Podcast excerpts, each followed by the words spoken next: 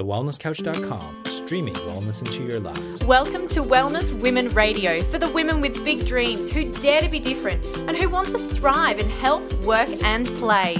Dr. Ashley Bond and Dr. Andrea Huddleston bring you a weekly podcast to help you master true health and create an exceptional life.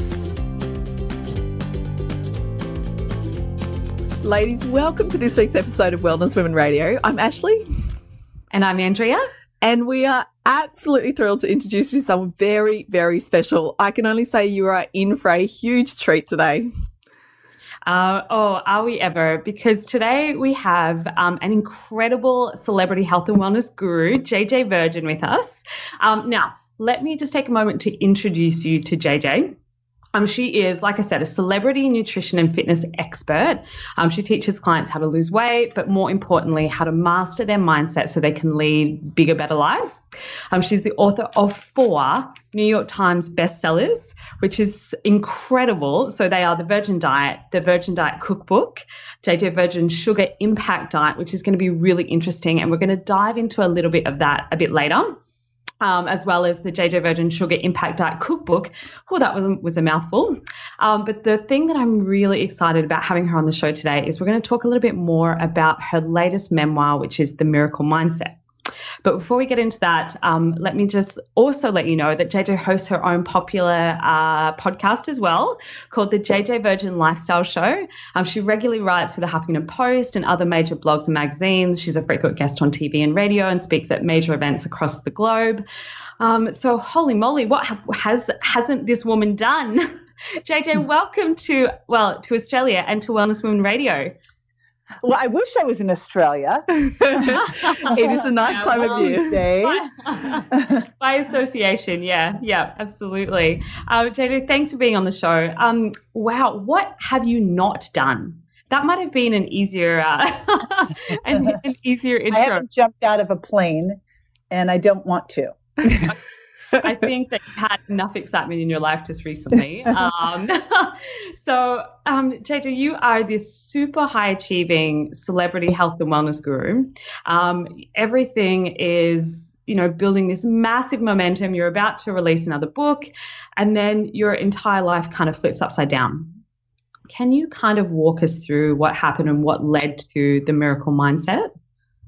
Yes. So right before the Virgin Diet came out, like weeks before this was coming out, and you know, when you get ready to publish a book, it's it is a crazy time. I invested everything into this book. I'm the financial support for my family, and I was all in. And it's a couple weeks before, and I have two boys, 15 and 16.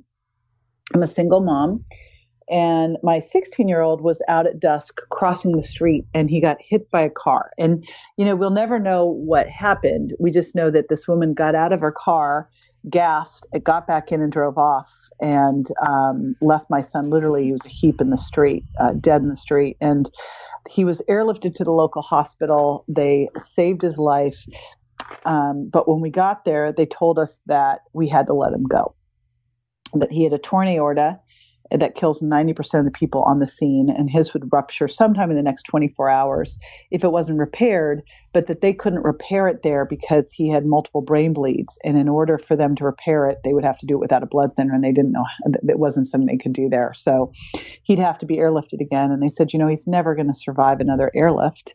And even if he were to survive another airlift, he's not going to survive that surgery. And even if he were able to survive both of those things, he's going to be so brain damaged it wouldn't be worth it. And we were standing there. It was me, my ex husband, and my other son, my 15 year old son. And we're there next to my son, Grant, who's on a gurney. He's literally got bones sticking through his skin. He's got 13 fractures. He's covered with road rash, glass, and gravel. He's got a ventilator, a tube coming out of his brain. And my 15 year old son, Bryce, looks at this doctor and says, So, you know, maybe a 0.25% chance he'd make it and and the doctors say that sounds about right. Son he goes well we'll take those odds. Oh awesome. Yes. That's who you want in the room right there. Just, uh, this is my 15 year old we were just wow. on a tv show last week and he was re- recalling the story and he said he goes you know point point two five isn't zero. Like, yeah. like no it's not. And you know i mean here's the thing. That he was going to die at that hospital. It was 100% that he would die at this hospital. There was the teeniest chance we'd make it the other way. You take those odds. And so that's what we did. We took those odds. We drove to the hospital in the middle of the night, the worst drive ever, you know, two and a half hours, and you don't know if you're going to pick up a corpse. And um, we get to this hospital in LA, this major trauma center, and it was like game on when we walked in there. It was incredible. The doctors were all five surgical teams working on him, and they said, you know, you don't even need to worry. We got this. I'm like, wow. all right, then I'm not worry. Um, he gets through the surgery. The doctor comes out and he goes, all right, his his aorta's all repaired. Everything's fine. He goes, now I'm just the plumber. I have no idea if he'll ever wake up. I'm like, great, you know, um, you, are so happy one minute and next minute you're like, oh my gosh. And he was in a coma for weeks, and it took months to kind of come through that coma. Like people don't come out of comas like you see in the movies. Um, and and I've watched the movies. I've always been really enthralled with life after death stories, and then people in comas, and the people's come out and they look at someone, they go, "I love you," and that's not what happens yeah. at all. Mm. you know, just for anyone listening, if you ever have to go through this, all they told me was it would be ugly, and I thought maybe he'd come out, wake up from the coma, scream, and you know something would happen. And no, he came out of the coma and stared off into space for weeks. Didn't make eye contact. It took him months to start really talking. He didn't know who he was. He had to learn everything all over again how to eat, how to tie shoes, everything. Unbelievable. Yeah. So that, that was the yeah, that's the so that's the first part of the story. And where the mindset part came from was, you know, meanwhile I'm launching this book that was coming out. You know, it's kind of like a baby. You can't just say, "Hey, I'm not, you know, I'm not going to do this." Like it's coming out. I launched the New York Times bestseller Bedside. So the book's coming out. and people were for, you know, after this they were going, "How the heck did you do that?" And at the time I was on autopilot, right? You're just doing. And after the fact I was like, "Well, how did I do that? How did I do that?" And so that's what I started to really evaluate was like, how did I do this? How did I make this happen? And that's where the mindset piece came out because, you know, success leaves clues. And I started to really look at what it had taken for me to get through this. Because if you'd said, hey, you're going to, this is going to happen and you're going to save, help save your son's life, launch a New York Times bedside while he's in a coma, and you'll be talking to him and he'll remember you saying stuff. And he'll, when he's asked whether he wants to live or die, he'll say he wants to live because he hears your voice. I would have said, nah, that no way and uh, but we're stronger than we think. And i'd had all these things put in place all of these attributes of this miracle mindset. And that's how i was able to do it. And there are things that can be taught. And there are things that can help all of us handle the things that come up in our lives because that's the one thing i know for sure is stuff's going to come up. It's really how you handle it and that's oh, the big absolutely. challenge. Yeah, the big challenge is obviously uh, adversity, isn't it? How we how we encounter and how we face, and obviously the skills we have to deal with those adversities. Because, like you said, it's a guarantee in life. Some tough stuff is going to happen oh, to every single one of us. Yeah, and you know what? Here's the thing about the tough stuff. Like, uh, you know, I'll throw it out to you. Tell me one time in your life everything was going your way. You just had a fantastic day. It was great. And you can look back at the end of that day and go, gosh, I learned so much today. yeah. yeah. Yeah. That's a really good point. was a human yeah. being and a woman today. Like I'm better because of this. you know, you know, never, never one time can we say this. And so, you know, it really comes down to how you handle adversity. What happens that, you know, eh, being courageous when a scary situation or an uncomfortable situation comes up, being willing to go into it to lean into it, to handle it. And every single time you do that, the next time it seems easier, right? Like my 15 year old son who's now 19, how do you rattle someone who's walked up to their their brother on a gurney with bones sticking out and you know covered in road rash and say dude you look really ugly right now, but you can do this. I was like, who who is this kid? You know. But how beautiful is um, that? Because obviously he's been around your environment for uh, his life, and all of those things that you were embodying were somehow very gently rubbing off uh, in and through him as a as a soul, as an individual, and without you realizing, he'd already been carrying a lot of those attributes for a long time that gave him that capacity to go, "Hang on, we we got this. We can do this." Well, that's what's so key too. Is so many of us talk about, oh, I want to be a great parent, and I'm like, you know how you be a great parent? Be a great person. Yeah, lead by example. Like if you want your kids to be healthier, you be healthier. it's like it's like that's how you do these things. Don't think that you can. I, I've literally had people when I've been health coaching who smoke, and they go, and I said, you want your kids to smoke? No, they're not going to smoke. I go, bet they will. Yeah, yeah. You know? Yeah, you can't teach kids anything. I I really really strongly believe you can't teach kids anything. It's just you just got to lead by example. Um, JJ, how did you not fall to pieces? So, and again, I look at this, and if someone had said, "Oh, you're going to go through all this," and yeah, I was like, "What?" You know. so uh, that's the key thing. Is it was it wasn't that I was just kind of going through this going he's going to be 110% this we're going to be grateful. It, it was scary. It was as a parent i always said i could handle anything as long as my kids were healthy. So this was an absolutely terrifying situation. And um, i fortunately had a mentor in business in my early 30s who uh, I, I was a personal trainer at the time. I was like in my third graduate school. I kept hopping graduate schools to learn the next thing. I was like, okay, I was in one for exercise science. I'm like, but I want to learn nutrition and I want to go learn aging. And my mom's like, what are you doing? And I go, I can't find one school that's got it all, mom. I'm sorry. But um, I was in Florida at a University of Miami, and I was personal training this woman who was a self-made multimillionaire. And she said to me, she's like, why are you in school? And I go, oh, because I want to be successful. I want to help more people. And so I figure I just need to keep going to school. And she goes, no, that's not how that works. And I go, it's not? And she goes, no. She goes, that doesn't necessarily correlate. And she goes, but I'm happy to teach you if you want to learn. And I'm like, you know, when a self made multimillionaire, badass businesswoman offers to teach you, you say yes. Oh, yeah. Said, yeah. yes, thank you. That's awesome. And I actually moved into her house and here she is. She's going to mentor me on how to have a successful business. And I'm so excited. And you know what she does the first day? The first day she has me start to get listen to all of her tapes from Nightingale Conant by Brian Tracy and Zig Ziglar. And okay, so I'm listening to those. She goes, "You manage your environment. You don't read the newspaper. We didn't have the internet back then. You don't read the newspaper. You don't read junk novels. Junk in, junk out. You manage your environment. You keep everything positive." I'm like, "Okay." And then she had me put these little bracelet, um, little rubber bands on my wrist. And she says, Now, anytime you say anything negative or limiting, because the only limitations are the limitations in your mind. She, I still remember all these things she said. She says, anytime you do that, you grab that that rubber band, you snap it. oh yeah, yeah. It, it, works. It definitely works. a couple days, I'm like, I'm not going to have any skin left on my wrist.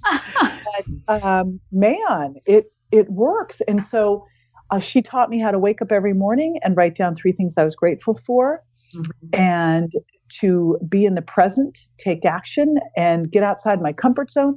And all these things that I didn't even think about anymore because they became the fabric of my life. It just was who I was. And so people were saying, How did you do that? And I went, I don't know but it was how I'd been taught to live. And really, if you want to be successful in life in your business and health and anything else, these are just those things that need to be a part of you so that's what I started to look at was what are all these things like that I do naturally that had become a part of me. And I kind of had to like deconstruct all of that. And one of the ways I deconstructed it was I started to look at people I admired kind of like Napoleon Hill wrote Think and Grow Rich and, and, and interviewed all these successful people and found out that, wow, the thing they had in common wasn't that they had like some privileged background. The thing they had in common was that they all um, had this way of thinking and they got what they expected and they expected big things.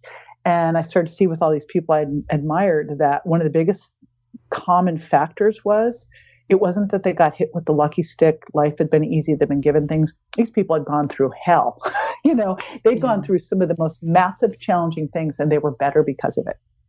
And they built resilience, and resilience was really the key factor Oh, totally. And when you have just gone through what you've experienced with your son, this is the time when everything is going to be tested the most. So, how did you, like, for example, one of the lessons that you learned was that, that managing your environment, how did that apply to that situation? Oh my gosh, it was so huge in this situation because, uh, and and this is going to sound crazy. I actually had to manage the environment with my own mother. My own my adopted. And my adopted mother is is like can be such a debbie downer i swear. Um, so i'll give you an example. She and and i love her and she does the best that she can do but I just have to say that it's kind of like the medical disclaimer. Caution: yeah. results might vary. Okay, so um, you Sorry, know, we all love our mothers. It's okay. I, we love our mothers, and, and you know, so my mom will sit there and say, "Oh my gosh, there's a drought. There's a drought. There's a drought. There's a drought." So every time you talk to her every week, she's like, "Oh gosh, it's so dry. There's a drought." Now it's been raining for a couple. Of, oh, it's so raining. It's raining. I'm like, Mom, you know, it's like it's never like, "Wow, it's raining. We're getting rid of the drought. That's so great." Or wow, it's so sunny and beautiful. No, it's always like, what's the bad thing about this? So when this happened, I was like, there is no way that I, I, I can't. She wanted me to call her every day. I'm like, can't do that. Can't do it, you know, because I knew what it would be. She was so scared and so worried. And I was totally focused on to get my son to be 110%.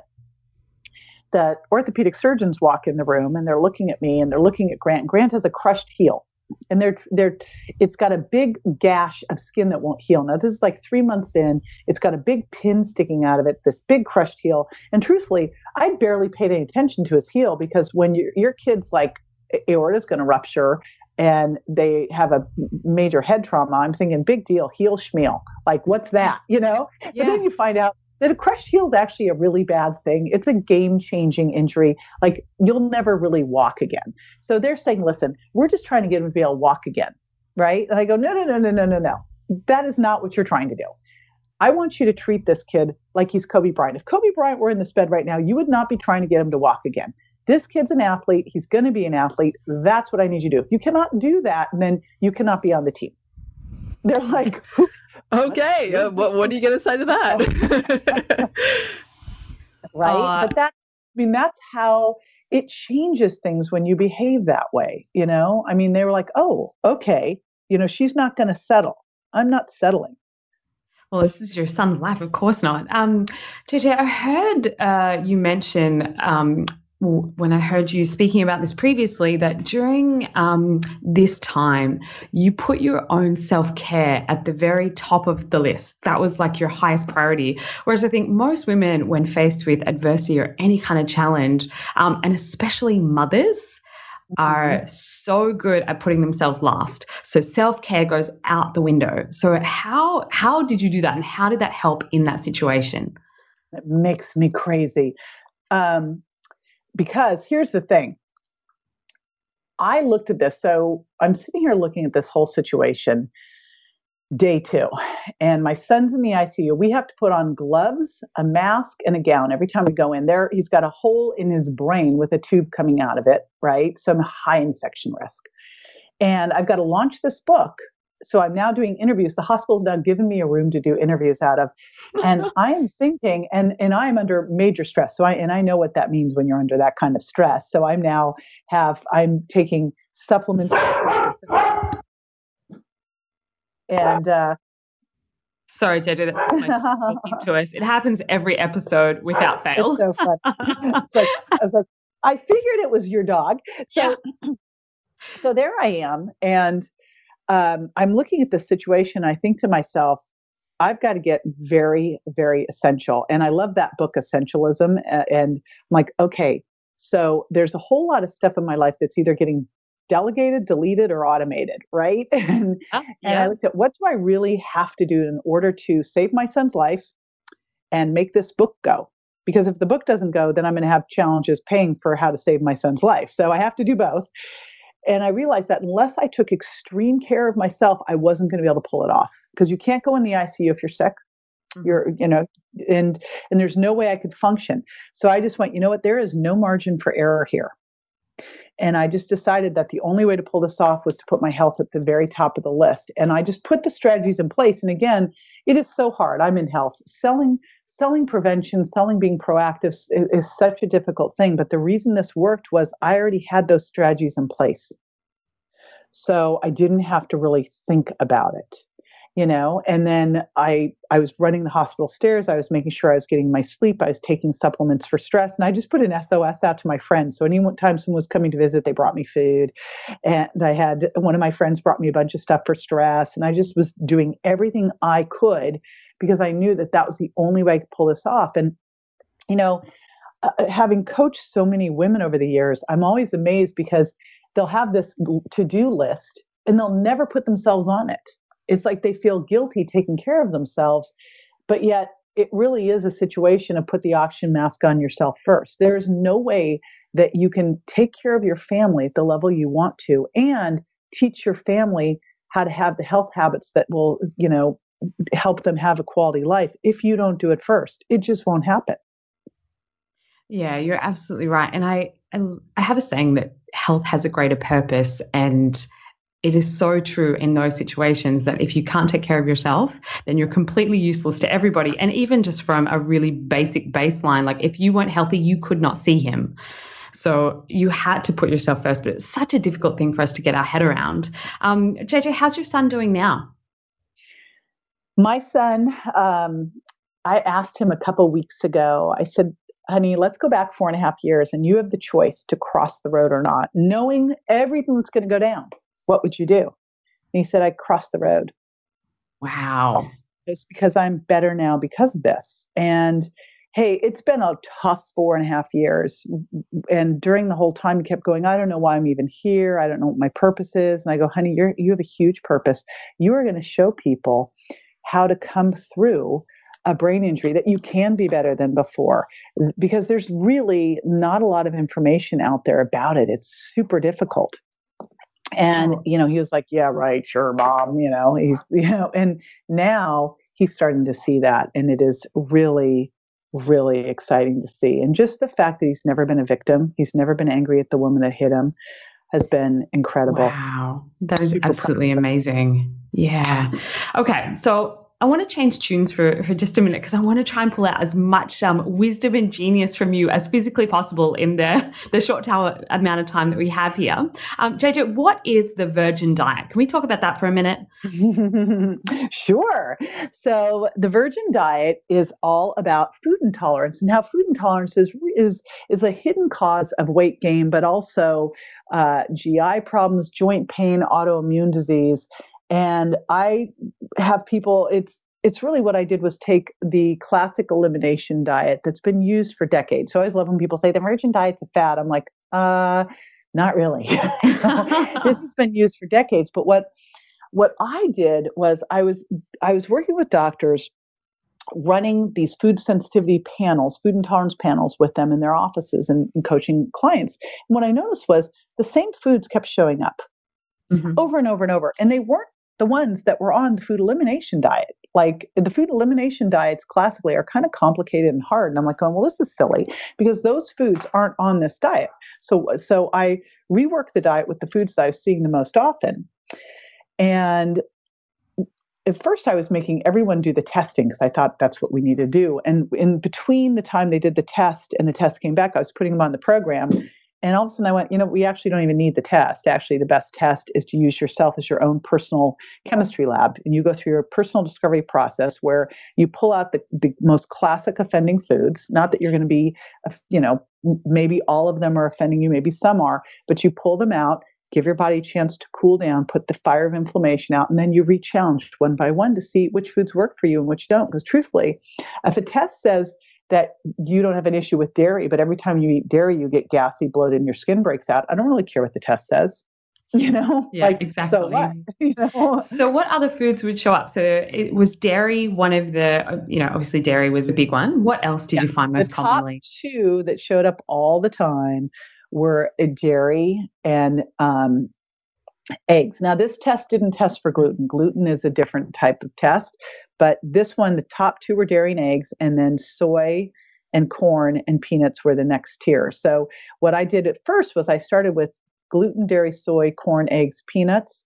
Mm-hmm. And then because I didn't, uh, you know, I just didn't really think about sugar and the fact that I didn't realize how much sugar people eat. Because to be honest, I don't eat sugar because I don't have a sweet tooth. So sugar's never been a big thing for me. But then I discovered that people eat a lot of sugar. it's funny that, right? people eat. And so then I decided that what I better do is pull the sugar out too. So I pulled sugar out too, and that's what this thing turned into. Um, that's how it became Drop Seven Foods because that's what the Virgin Diet is. And then what was interesting is we started getting such crazy results from this and, uh, you know, when I was doing this in doctor's offices, I was doing it to help joint pain and headaches and skin problems and gas and bloating, GI issues. I wasn't doing it for weight. But people would lose weight so quickly that I was like, well, this should really be like the first phase of any diet program because if you are trying to lose weight and you're still eating foods you're intolerant to, your body will hold on to the weight and make you crave the very foods that you hurt that hurt, that are hurting you which is so unfair. you know, I know so it's uh, so counterintuitive, isn't it? Yes, um, totally, totally. And that's and the problem is that so many of the health foods out there, right, are the yeah. very foods. I mean, it drives me crazy, but they are. They're the foods that are hurting us. Um, particularly with the big gluten free movement. Uh, so now that everything's gluten free, so it must be healthy, right? And oh my just, gosh, and so much of it's just crap.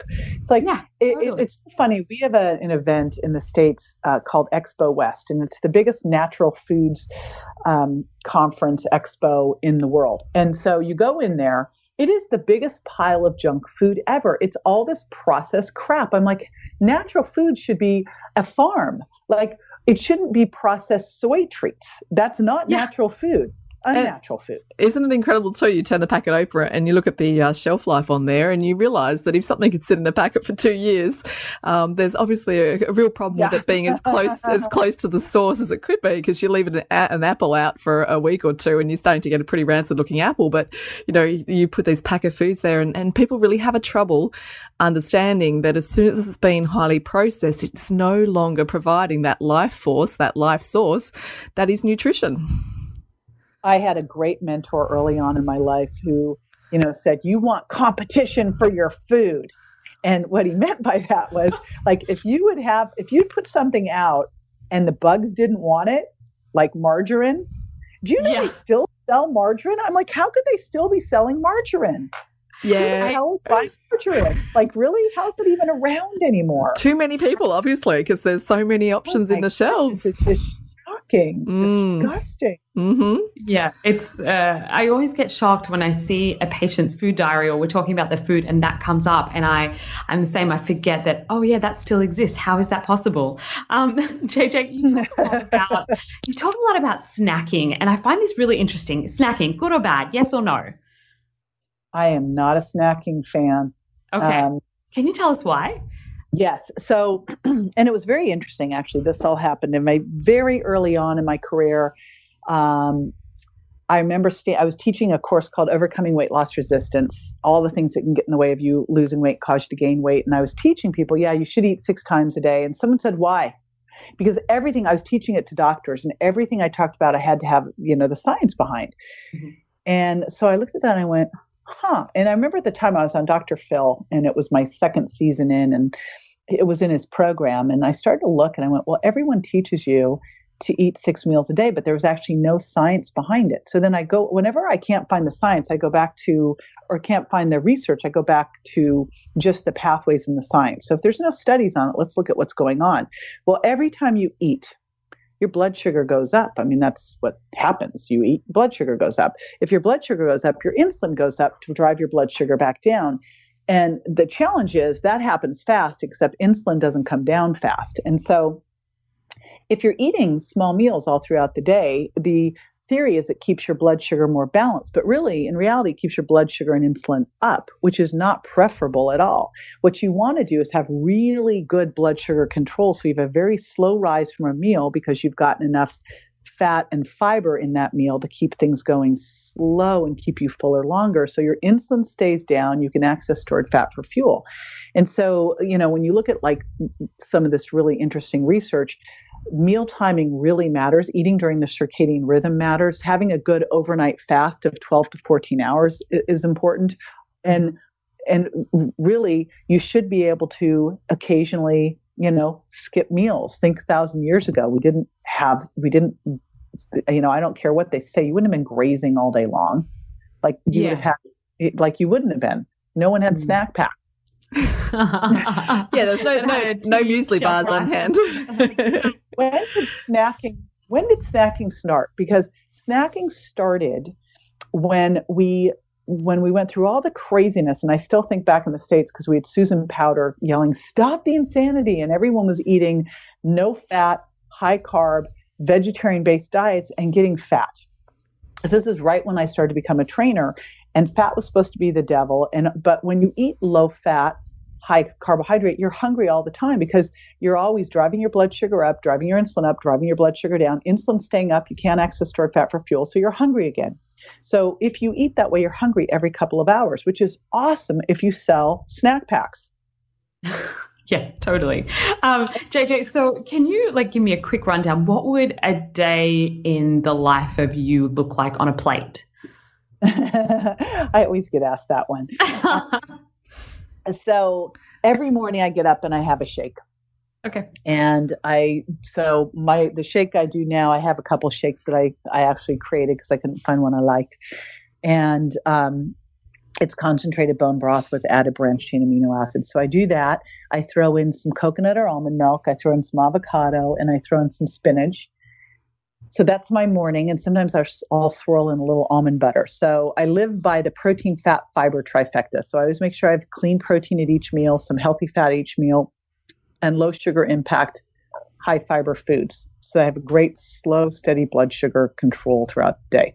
And I can tell if I mess up because if I got up in the morning and even if I had oatmeal, which I adore oatmeal, but if I had oatmeal in the morning, I would have I it would hijack my blood sugar. I'd be a mess all day long. It's like I eat oatmeal two hours later, I'm starving.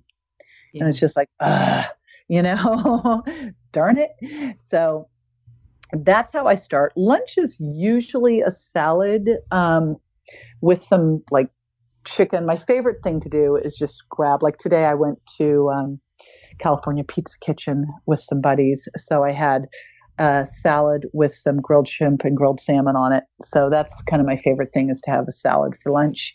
If I do need any kind of snack during the day, I eat one of my bars because I'm super lazy. Just disclosure, I'm like the laziest. My my fiance and I are the same way. We're like, uh, like, can someone just bring us something to eat? We just, I'm not, I'm not a foodie. Like, I just find food to be a bit of a pain and, you know, an annoyance factor. So I'm not, I'm not a big foodie person.